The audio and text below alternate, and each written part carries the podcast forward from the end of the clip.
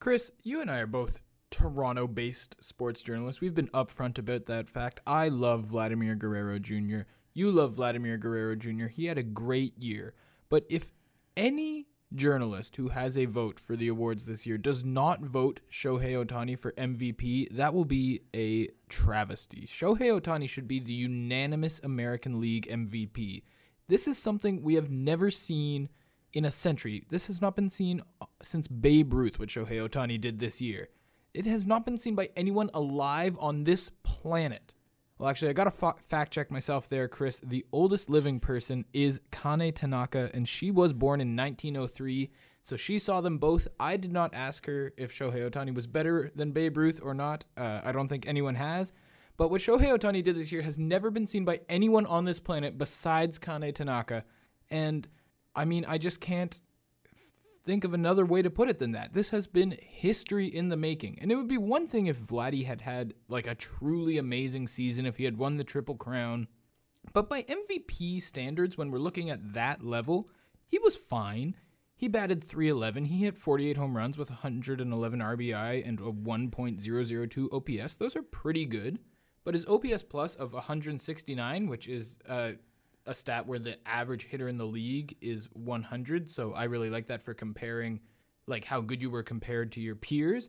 That's not even a top 500 season all time in OP, in OPS plus. His WRC plus, a very similar stat, 166 puts him around 350th all time. And there have been so many seasons in Major League Baseball history. 350th all time is great. I don't want to take away from Vladimir Guerrero Jr., but it's not an undeniable MVP season where if he was robbed, it would be a travesty. And I know what people say. People say Ohtani dropped off in the second half while the Angels were playing meaningless games. But that happens to everyone. If you look at Vladdy, his batting average dropped 40 points from the first half to the second half. His slugging percentage was 200 points higher in the first half of the season. And I know people will say Angels missed the playoffs. How can you give it to a team that was so bad? But A, the Angels uh, had a lot of injuries, and B, baseball as a sport there is no sport where an individual player has less of an impact on the team. Just by the very nature of the way the game is designed, it's mathematically limited how much of an impact one batter can have on a team or one player. So Ohtani honestly truly brings more value than any player we've ever seen. He gives you two roster spots for the spot of one. You only get 26 spots on your roster. Shohei Ohtani allows you to take one of those and basically gives you a bonus roster spot. He's also one of the best base runners in all of baseball. Bottom line, if you look just at his bat, Shohei Ohtani was fifth in the majors in WRC plus this year. That's a Fernando Tatis or Aaron Judge level bat. And then you throw in the fact that he was 26th in fielding independent pitching. If you look at guys with at least 130 innings this year, that's right around a Jose Berrios or a Marcus Stroman level pitcher in the same player. I know people have been talking all year about how incredible this is, but I feel like maybe it's just because we're in a bit of a Toronto bubble, but I feel like Vladimir Guerrero Jr. has been gaining some MVP momentum as people started stop paying attention to the Angels and the Blue Jays went on this tight le- end of season run. But that's wrong. What we saw this year is unprecedented. It's incredible. We're lucky to be alive to witness one of the most talented athletes to ever walk on planet Earth. What Shohei Ohtani did this year is something that has never been seen before, might never be seen again. Knock on wood. I pray to God he does the same thing next year. After years of teasing us and us he- hearing all the hype about him, he finally showed us what he has, and he should be rewarded with the unanimous MVP award. And you know what else is unanimous? That this is going to be a great episode of High Floor, Low Ceiling.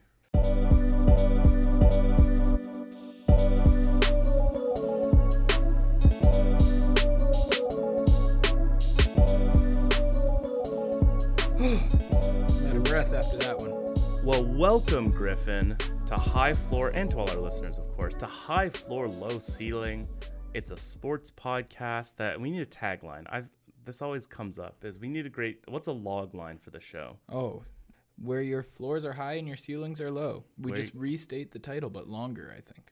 where your spirits are high and your sadness is low That's great. that's perfect That's how I feel when I listen to episode one. A big thank you to everyone who listened to episode one of our podcast. Uh, we were blown away by the response, and we can't wait to bring you guys more hot sports content. and that's happening truly right this second Uh, it's a great time to be talking sports, Griffin. I know you were at the Blue Jays game on Sunday. There's a ton going on. The NFL's on. NBA preseason started last night.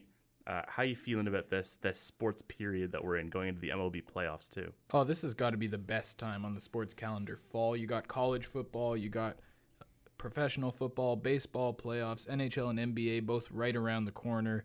I mean, it's tough to think of anything more that you could want. Maybe if they threw March Madness in as well, but this is by far the best time of the sports year. Yeah, for sure. Um, I wanted to just do some housekeeping from last week. Uh, we, of course, had our segment that everyone remembers on the NFL 3 and 0 teams, talking about real or fake. Uh, I'm starting. I'm starting what I'm going to call the HFLC curse because every single 3 and 0 team lost this weekend except for the Cardinals, who were playing against the Rams. So it's like that thing you hear with the rookie quarterbacks, how they're all losing except one of them had to win in that uh, Zach Wilson versus was it Trevor Lawrence matchup? Yeah, I'm really glad we did that segment last week because if we had done it this week, we would have just had 40 minutes of talking about the Arizona Cardinals.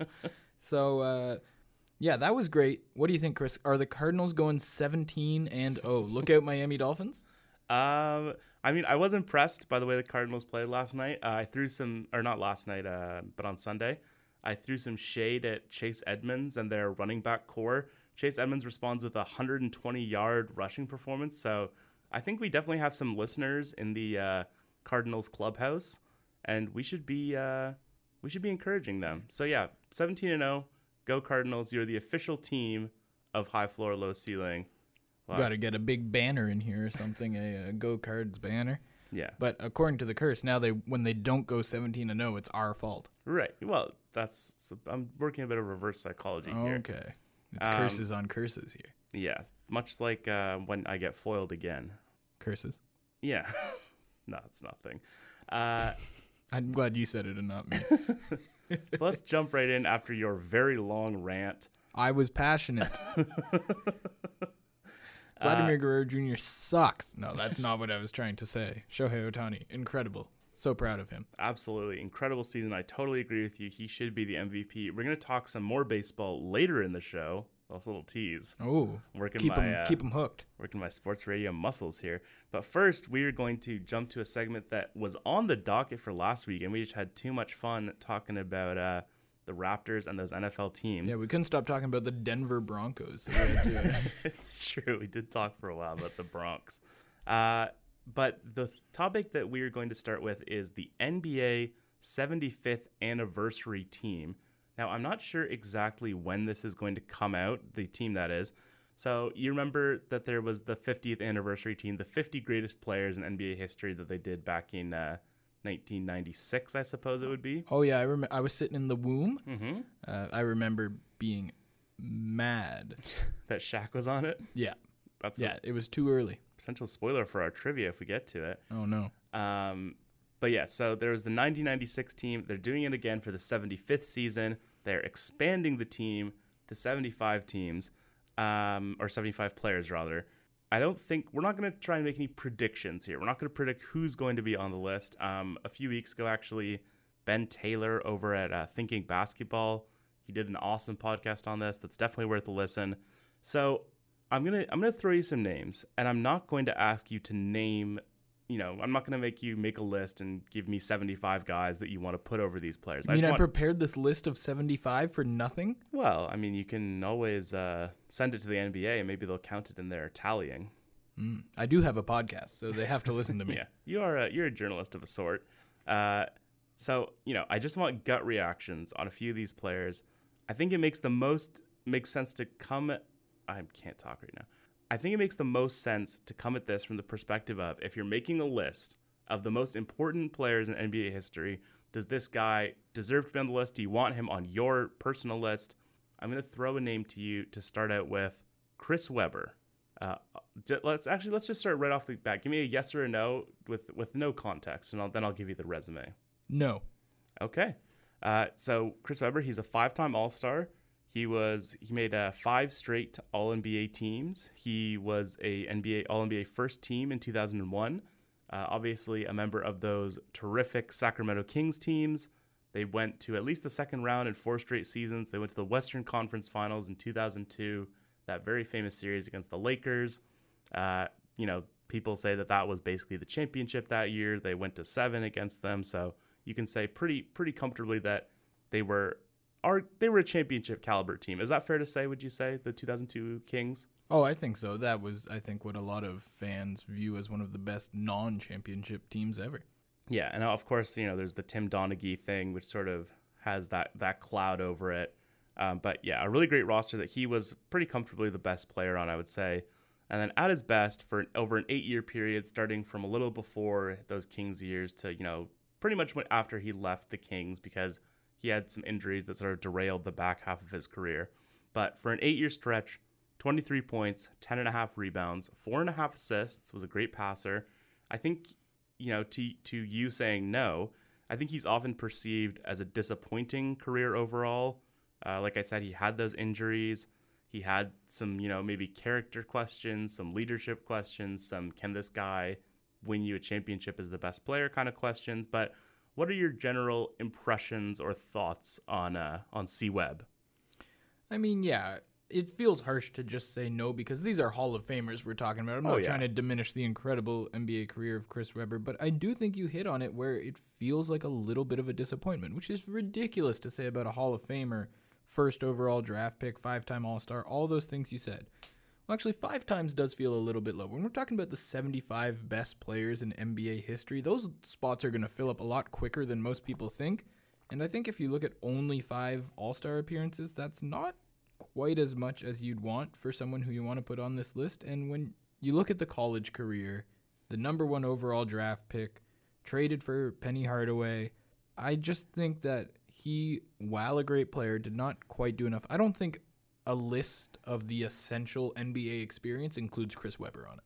Yeah, but wouldn't you say that it includes those Kings teams that like or that you know at least that 2002 team that like when you're talking about like the great teams of the 2000s like his name his name does come up maybe or at least that because that is a team that's sort of thought of as a great team in the mold of like a Pistons team or something like that where they're a great team all around. Yeah, I mean the team that only ever made one Western Conference Finals and lost to the behemoth of the Los Angeles Lakers. I think that the Kings are great if you're a diehard NBA fan. If you're trying to get the broad spro- broad strokes of NBA history, pardon me, like we're trying to do with this 75th anniversary celebration, you can't go into every pretty good team, and I don't think the Kings are essential knowledge. Yeah, that's fair. They, you know, they were broken up by a lot of things. Webber's injuries were a big part of it. You know, he went to Philadelphia and kind of had some success there, at least on an individual level.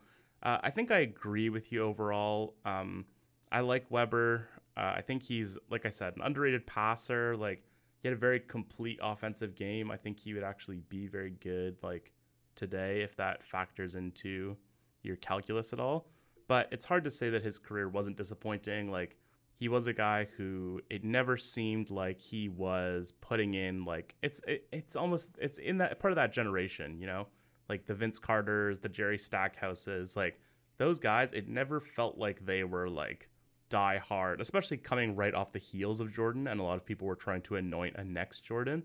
That it never felt like any of those guys really like reached the summit in the way they should have, with some obvious exceptions, you know, Kobe and the rest. But- Yeah, it's sort of like when you look at the kings of the NBA that of that generation, Duncan and Kobe and Nash, I think are the three that sort of popped ahead. Those guys are their squires, they're their princes. Certainly great players, but Well, I mean, you throw Shaq in there as well. But you can't say Chris Webber wasn't a king of the NBA. that's my response to your terrible wordplay. Uh huh. Uh huh. Okay. Uh, yeah. I, I mean, I think we're more or less in agreement here. Um, C Webb, a great player. You know, he was just he made it into the Hall of Fame. I think it was a long uh, a long snub. I think he should have been in earlier, especially since Especially since I have a pretty good chance of getting into the NBA Hall of Fame. Anyone who plays for over six years, it feels like, gets into the NBA Hall of Fame. yeah, and it's the Basketball Hall of Fame, and he's like one of the most high profile College players of all time. That's a great point. precisely. But of course, that doesn't factor into our list. But Chris Webber, great player, and you know all these are great players. The reason that I picked these specific players is because they're on the bubble and sort of could have a case for getting in. So you know all these great players, all these Hall of Fame players, I would say. But you know we're we're making tough cuts here. But let's move on to another name, another from a similar era. Um, I don't think they're the same draft class. I probably should have done my research there. But this is a, a 10 time All Star, only a two time All NBA player, uh, a star player throughout the 2000s. This is Ray Allen. Give me a gut reaction, yes or no here. Yes. you gave a little nod to me as you said Well, that. I wanted to make it very clear that I'm a yes on Ray Allen. This is the all-time three-point leader for the next couple of months at least. I forget exactly how close Steph is, but I think it's going to happen this year, isn't it? Yeah, he's under 200 away. I have this written down that he is currently the leader in three pointers made. Steph will almost assuredly pass him, you know, fingers crossed, barring any kind of catastrophic injury, then Steph will pass him most likely this year. Uh, my question for you in that regard is do you value things like counting stats, things like the all time in whatever, like, you know, we all like Carmelo Anthony being top 10 in scoring or LeBron, you know, I guess number one is different, but I think when you're looking at a team like this, the 75th anniversary team, I do think that kind of stuff matters. You're trying to, at least the way I would interpret it, you're trying to tell the story of the first 75 years of the NBA in 75 players. And I think maybe I don't I don't know if I'm saying Ray Allen is a better player than Chris Webber was. They were so different, but I think Ray Allen is a more important piece of that 2000s 2010s NBA history than Chris mm-hmm. Webber was, and I think that's what puts him on the team.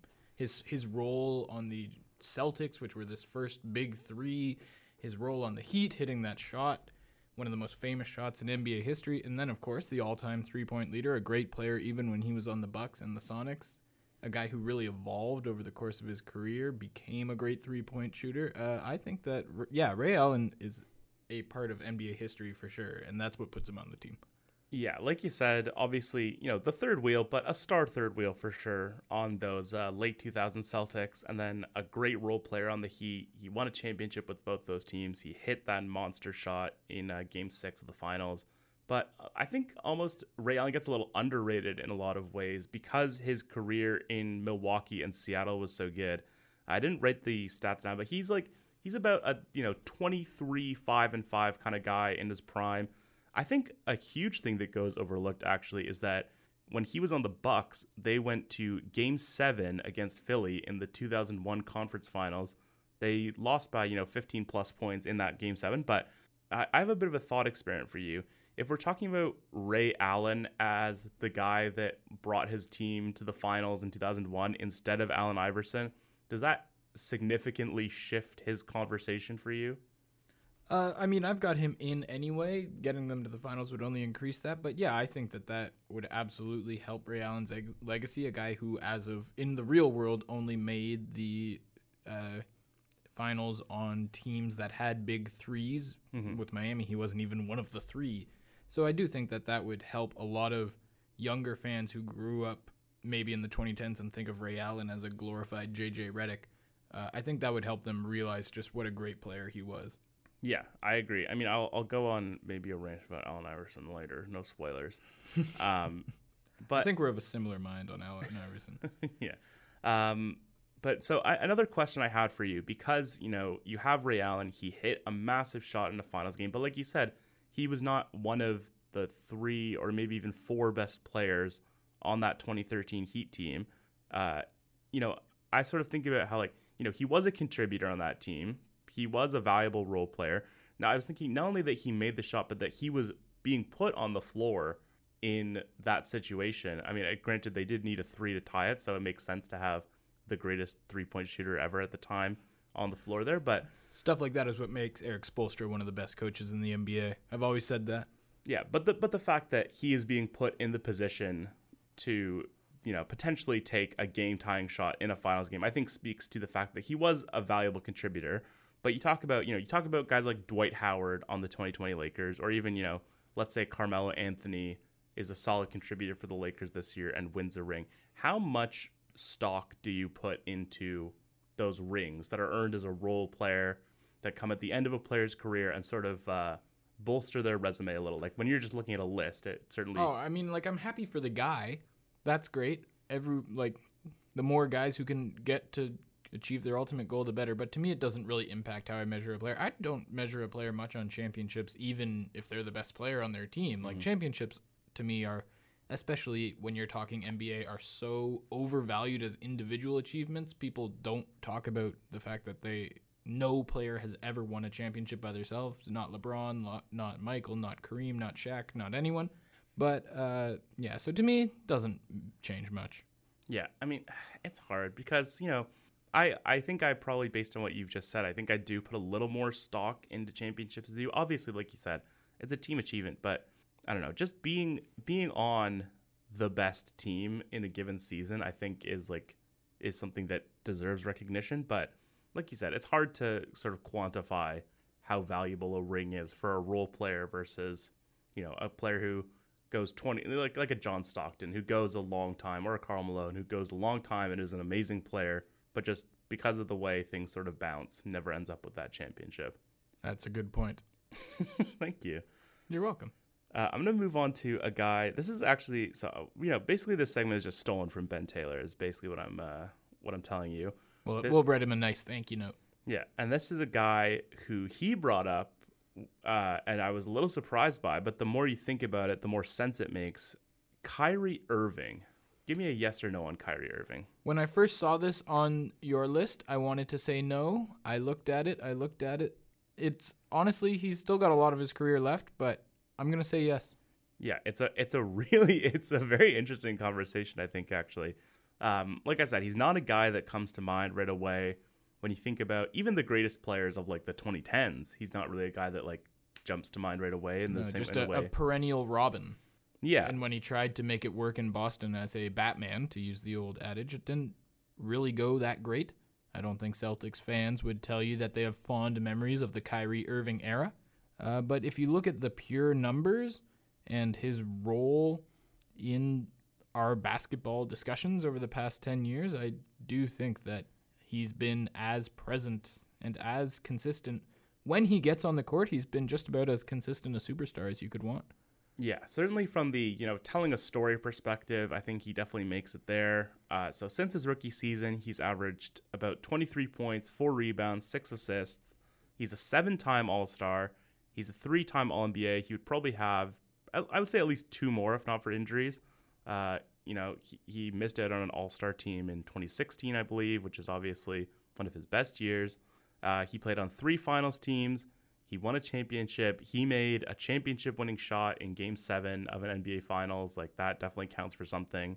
Uh, strictly from an eye test perspective, you can call him like I would I would is it is it fair to argue that he is the greatest ball handler of all time? I think you could absolutely make that argument. I think people would throw guys like Allen Iverson in there, but if you're talking purely guys who you want to watch play basketball, I think mm. Kyrie Irving is as high on the list as any other. The amount of times where as as Raptors fans, I think we've basically spent our entire career rooting against Kyrie Irving, and the amount of times I have just felt absolutely burned by something that he had no right to do and just hits a ridiculous falling away three pointer from the logo after a sick dribble move. Like Kyrie just seems like he always gets it done, always finds a way to get the ball in the basket.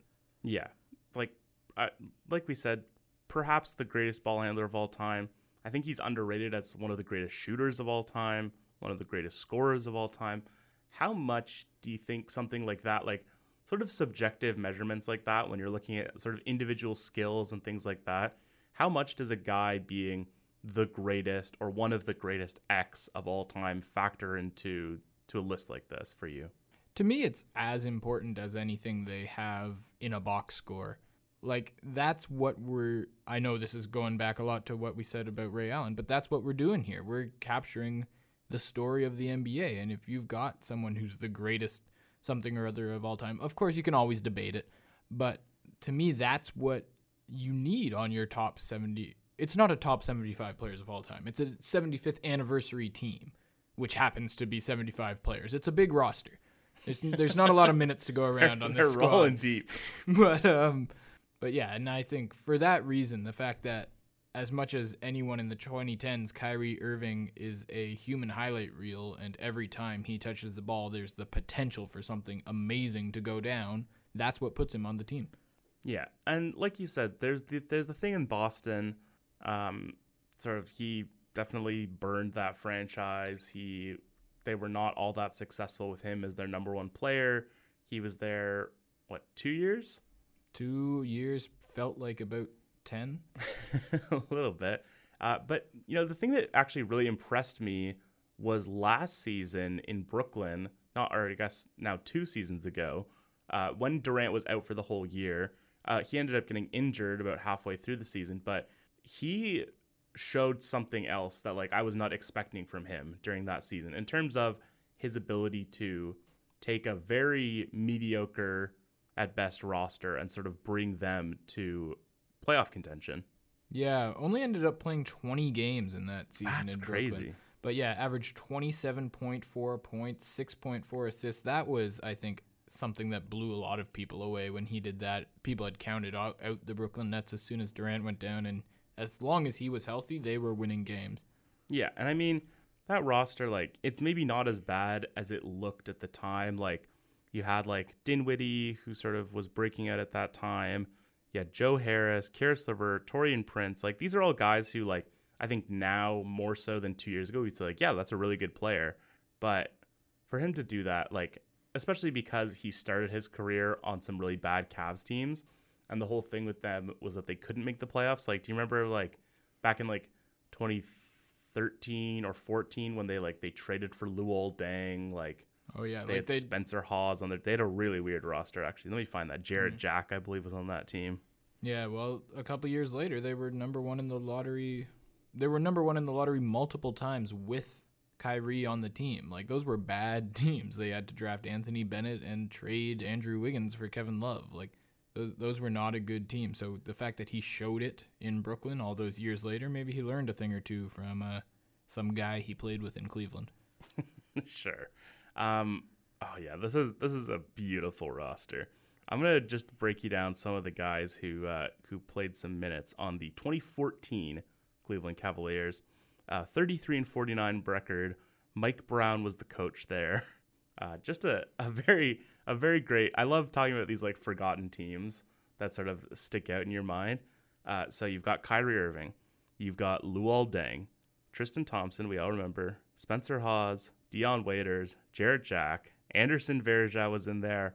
Griffin, Andrew Bynum was on this team. Oh my god, this is a who's who of hilarious NBA players. Uh, speaking of Andrew Bynum, something that someone brought up the other day: Andrew Bynum is 33 years old. What? I know. It's inconceivable. Did he not? I swear he played 35 years ago. That seems ridiculous. Um, well, he came into the league as a high schooler. He was like one of the last high school players, and so like he was out of the league in like eight years, but he was only like 25 at that point. Does he make your 75th anniversary team, Chris? He makes. He's in the top 10 for like unintentional comedy guys. I mean, that haircut, the salsa dancing, the ball. I mean, that the was fact all. that in, he was bad at basketball. Well, come on, let's not. I mean, I'll say it. he was good at times, but yeah, that that year in Philadelphia, like he put together a truly remarkable run of like just fantastic moments that are like indelible on my mind. Chris, I'm not sure if you saw in our notes here, but I actually snuck a name into your list of guys who are on the bubble, I think, of the 75th anniversary team. Another polarizing player. In fact, I would say maybe the most polarizing player of the 21st century among mm. NBA Twitter, aside from LeBron James. And you know what? Now that I say that, everyone is polarized on NBA Twitter. Some people can't even agree on whether or not he's good anymore. What is your opinion on the is there a spot on the 75th anniversary team for a former MVP, a nine time All Star, a two time scoring champ, a three time assist champ, the triple double king himself, Russell Westbrook? Yeah. Um, I'll say yes, unequivocally yes. Uh, but, you know, he's not, he's, well, maybe he's top 50. He might be right on the bubble of 50. But at the end of the day, like, if you win an MVP, you're, it, that jumps you up such a huge amount in my mind. Um, you know, obviously, I don't think we'll see Derrick Rose on this list. Although, you know, you never know. No, Derrick Rose does not belong on this list. I will fight. I will fight against that. I mean, I would agree with you, but I, you know, it's possible. But other than that, I think that is the only former MVP, at least of the last 50 years, that we will see off this list. And Bill Walton, maybe. I think Bill Walton will be on the list. Um, but yeah, I mean, certainly Russell Westbrook is a player whose achievements out outstrip his actual ability on the court, I would say, and his stats as well. He is a player who consistently like you know, we talk about how the advanced stats like they ruin these players who were seen as amazing. Like Allen Iverson is a prime example, but everyone loves Russell Westbrook. Like Russell Westbrook was given an MVP over James Harden, who had like one of the greatest seasons of all time. And you know, like we say counting stats don't matter anymore, but triple doubles apparently matter a lot. So it's it's a tough situation. I mean, like he's in just based on like his base accomplishments on the All Stars, on the MVP, on you know being the second best player on one of the great teams of the 2010s. Um, I think he makes it in on that, but I definitely think that he has some he has some flaws in his resume, and it'll be interesting to see after you know after he retires, after his career is over, whether those flaws become more prominent or those flaws become forgotten. Because I think there's two ways that a player's career can go after their retirement. Because like there's the Wilt Chamberlain way, which is like, holy cow, these numbers are insane. I go to Basketball Reference and I see that a guy averaged. It doesn't 50. seem real. Wilt yeah. Chamberlain's numbers. Yeah, it's like when you look at the stats on a page and you see that a guy averaged 50 points a game, then it blows your and it blows your mind and like you're like this guy must be one of the greatest players of all time. And then there are other players who get this reputation for well, their stats were good. Like I'm um, maybe even like a Pete Maravich is a good example of players who like get singled out as their stats were good, but they weren't actually that good. And it really can vary. And sometimes I think like unfairly vary how players get put into one of those two boxes. So I'll be very interested to see where Westbrook, what, what box he lands in. Well, five years from now, we'll, we'll put him in one of those boxes when he retires. Uh, do you want to take a quick break? Absolutely. We will be back discussing some MLB on the great show, High Floor, Low Ceiling. And welcome back to High Floor, Low Ceiling. Hello. There we go. I'm, this is the this week's funny voice on the. There's a podcast happening over here. Come on in. Uh, is that is that what people normally do when they do podcasts? They invite everyone in well, to you, the studio. You told everyone from the Midwest to come to our studio last time. Well, we've got this lineup of eight potato farmers outside the door. They said that, that they were people in the Midwest invited. Do? I mean, some. I'm I'm gonna guess there are at least eight potato farmers in in the Midwest. You're such a member of the coastal elite. You don't That's understand me. what the. I cheer for teams in the East Division. you don't understand what the people in real America are going through. Again, we're not American. Nope. Um, but Griffin, I think you uh, are going to take the wheel for this next segment, talking about some Major League Baseball. Well, yeah, it was a crazy week in Major League Baseball. We had. Uh, That's for sure, Griffin. That's for sure. Can I finish a freaking sentence around here? I swear to God. No, I'm just joking. Chris, you bring joy to all of our lives. Mm-hmm. Um, it was a crazy week in Major League Baseball, though. We had a four way chase for the two spots in the American League wild card, and we had the Dodgers and the Giants battling out to avoid that one game playoff and the second part was not what was focused on, at least in our hometown of Toronto this week. Everything was all Blue Jays. But that, watching those two teams fight to not have to play a winner go home game this week, is what really reminded me that Major League Baseball's playoffs are broken. The mm. fact that we you have the two best teams in baseball in the Dodgers and the Giants, and they are going to be forced one of them is going to be forced, it turned out to be the Dodgers, to play a winner go home game. And then, even if they win, they have to play each other in the first round in a best of five. It's not the way any other sport does playoffs. It doesn't make any sense, this wild card thing. And so, Chris, today I want us to fix Major League Baseball's playoffs. Mm-hmm. And I have some ideas. I wrote them down here. Uh, but first, I want to hear what you think. You, first of all, do you agree that Major League Baseball needs to overhaul this playoff system? Um, I do and I don't. Uh, I think in terms of like you know, because uh, first and foremost, I'm a basketball fan, and so I'm very accustomed to a world where you have 16 teams in the playoffs, over half the league, and like a playoff race, like a race for the eighth seed, just isn't as big of a deal in the NBA as it is in the NFL or the MLB or even hockey. Like an eighth seed in the NBA is basically worthless. Whereas you know a team can definitely come from the wild card and make it into a World Series. So and like Happens all the time. and it's very hard to make the playoffs. So I, it does matter a little bit more. And so I don't know that I fully agree with your premise that it's like totally broken. I think it could use some tweaking for sure. But of all the you know old school things that stick around in sports way past when they should actually still be around, I like that divisions matter in baseball. I like that you have to be the best team in your division and that you have to play your division rivals like a bunch of times and that you have to like you know cuz you know if the Blue Jays won one more game against the Yankees in that series they played what was it a week ago 2 weeks ago then we'd be talking about a totally different situation here and so it's like you have to win and you usually have to win head to head against your division rivals so I, I like that divisions st- still matter in baseball um, but you know we've seen the playoffs expand in the NFL recently. Who and by the way, the NFL also has a wild card. To be fair, uh, right, but the way they uh, work it out feels different. That's Yeah. my response. it's a different vibe. But yeah, um, Well, like let me let me give you my proposal. Yes. And why don't you react to my proposal? Because I agree with you. I like the divisions. I don't think that we need to change how teams get into the playoffs. I like 5 teams per league. I like the 3 division winners and the wild cards. That is all fine. But I think first of all, since the day they brought it in, a one game playoff is fundamentally antithetical to what baseball is. Baseball is a sport of series. The entire regular season is played in series. The most important part of any team is a pitching rotation, hmm. something that happens over the course of 5 games. In the playoffs it usually goes down to 4.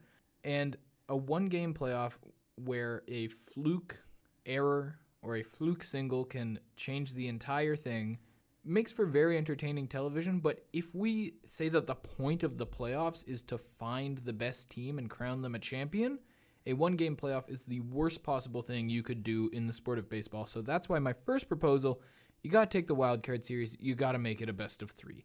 It's not a best of five like the division series, but you have to at least give teams a chance to overcome luck and prove that they've earned their playoff spot. Now the the travel would be ridiculous, so the home team for all three games would be the higher wildcard seed. That's just the reward you get.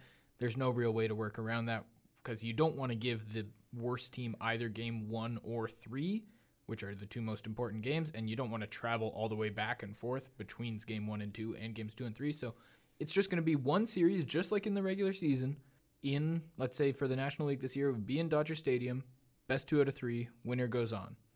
And then this is where I want to get really radical, Chris. After okay. that, I want the two higher the the two the division winner with the highest record, the best team in the league. I want them to pick their first round opponent. I want a big selection show. You get a ton of ratings. You get great storylines if you pick someone and you lose to them. I mean, you'll be questioned for years. I think that it's not certainly not traditional, and I know that baseball loves their tradition, but I think it's a great solution to the fact that you get these unbalanced wild cards, and I think it would make for nothing but an even more entertaining first round of the baseball playoffs. Yeah, I I love the top seed idea. I'm always for that. You know, in the NBA, you'll see teams tanking to get favorable matchups. I don't like that. I th- I really like the idea of being able to pick your opponent. That's something that happens in esports quite a bit, uh, which you know is obviously a an industry that's a little more likely to embrace new ideas than Major League Baseball might be. Uh, so I love that for sure. Uh, the best of three wildcard, you that that's a, a great point that I really hadn't considered because I do like the one game playoff. You know, obviously in the NFL you don't have any best of series, but that's a sport where teams play once a week. The game, like one single game, can be very impactful, and you know they prepare all week for one game, and so it makes sense that when you come to the playoffs, it's one game. But your argument that a series is usually three or four games, I'm I'm convinced. I like it. You have to, you know, in the same way that you people talk about winning a series of three in uh, in the regular season. So I think that you're right. It should be a, a best of three in the wild card. I love it.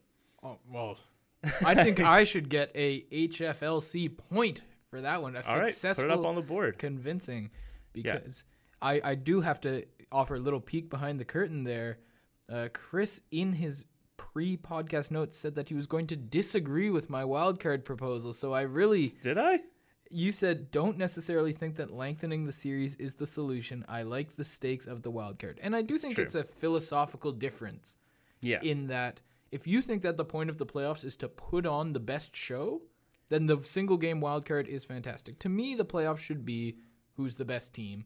And that I think a one game playoff does not work. Yeah, and I think that I think there are some very compelling arguments against that. I think the main thing is like if that if you really feel that way, if you feel that the point is to crown the best team, then you shouldn't want playoffs at all. You should just want it to be like the Premier League where they play a season and at the end of the season, the team with the most wins is gets crowned the champion. Cuz like it, it inherently in any playoff system, you're going to be, you know, I- increasing the amount of variance, increasing the amount that luck can have a role in it. You know, we just talked about how it's very common for a wild card team to make it in. Well, in this case, a wild card team in the American League, that's going to be a team with 15 fewer wins than the Dodgers or the Giants. So, like, are- are they the best team because they were good for one month compared to the Giants who were good all year? It's a good point. we're, we're really we're really making some compelling arguments yeah, here. this is just a, a blow for blow heavyweight. This is what the people come for. yeah. Um, and another thing, which is actually something I just learned about recently, I, I don't have the number in front of me, but I remember reading recently a study someone did, basically looking at you know the levels of variance and things like that, and talking about how long, uh, you know, and comparing it to the NBA because I think the NBA is the the gold standard or the poop standard, however you want to look at it, for the better team usually wins over the course of a seven game series. And they were That- talking about how long a series would have to be in a given sport to replicate that level of success that the NBA sees. And it's some astronomical number. It's like 40 games. I think there's for the NFL, it's like 100 games or something. Um, but yeah, like there's there's just naturally going to be way more variance in the playoffs, and I'm I'm happy to embrace that. I think philosophically, from a baseball standpoint, I think the best of three makes sense. But like, I do like the there's a there's a huge appeal in a one game playoff, and if you don't want to be in a one game playoff, then you should win more games. Like the Dodgers had but if you look at the Los Angeles Dodgers, who just won what was it, 108 games? I believe they won say- 106 games. You're gonna say you weren't good enough. Too bad. No, they they weren't good enough. They were worse than another team. They but were worse another than their team that just divisional was rival. arbitrarily chosen to be in their division because they happened to play in a city close by. well, that's not arbitrary. Well, another team that for no, there's no actual reason that those Yes, two I teams have to be point. compared. But let's. Uh, I'm just looking up. Uh, I mean, if the Dodgers something. lose to the Cardinals tomorrow night, this will probably come out after this game has happened. But if Yeah. the Dodgers lose, there's no. I think that will bring about a reckoning on this system because pe- there will be no justification for the St. Louis Cardinals making the playoffs over, or making the next round of the playoffs. The wild card game is technically the playoffs over the Los Angeles Dodgers. There's no way to simplify that. Is it a great storyline? Absolutely. Will it make for more compelling television? Probably. But well, maybe not because the Dodgers Giants NLDS would be so great. But there's no justification if you're trying to find the best baseball team for the St. Louis Cardinals beating the Los Angeles Dodgers tomorrow night. But the so the, the one the one thing I will say in defense of uh, of the divisional thing is because because they're in the same division, these teams play each other a lot. I would I would understand your point more if the Dodgers had a winning record in the regular season against the Giants.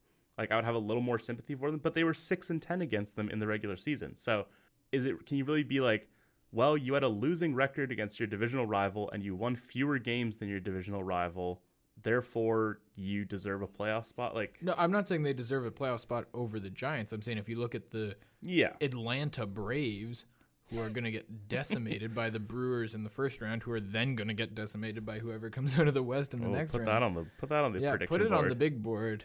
Uh, whoever wins this NLDS I, between the Dodgers and the Giants is going straight to the World Series. But um, well, actually, I don't want to discredit the Brewers. The Brewers have been good. Shout out to Milwaukee. Uh, it's hard to make the playoffs we talked about this it is not if you play in the National League East. That's No. for sure. well apparently if you're the mets it's really freaking hard um, but But that that's the frustrating part is that teams like the Dodgers, not that they're behind the Giants, but that they're behind teams like the Braves. Yeah.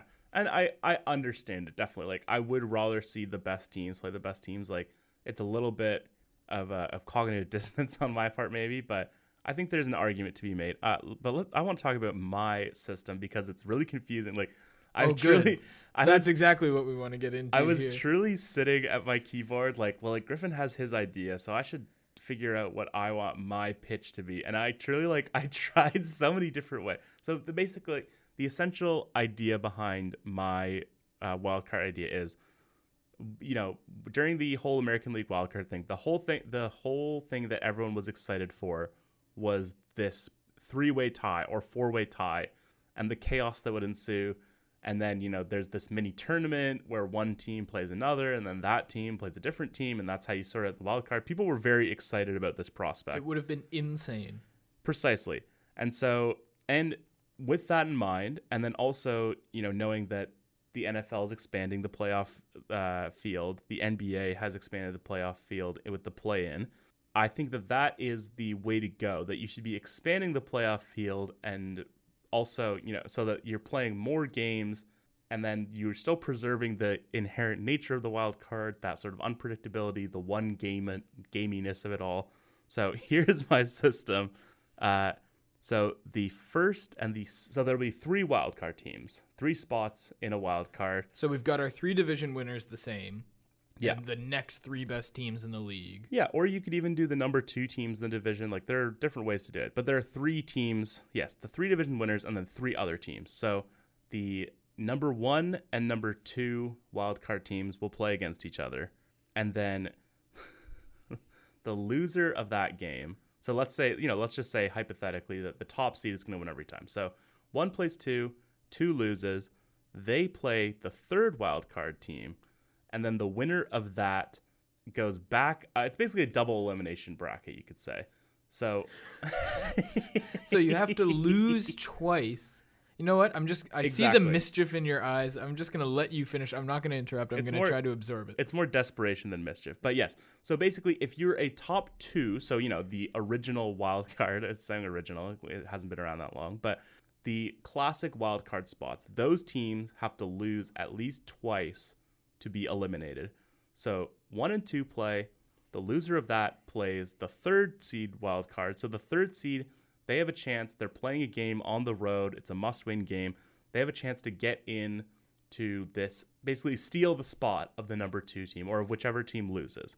The winner of that game then proceeds to what I call a modified best of two.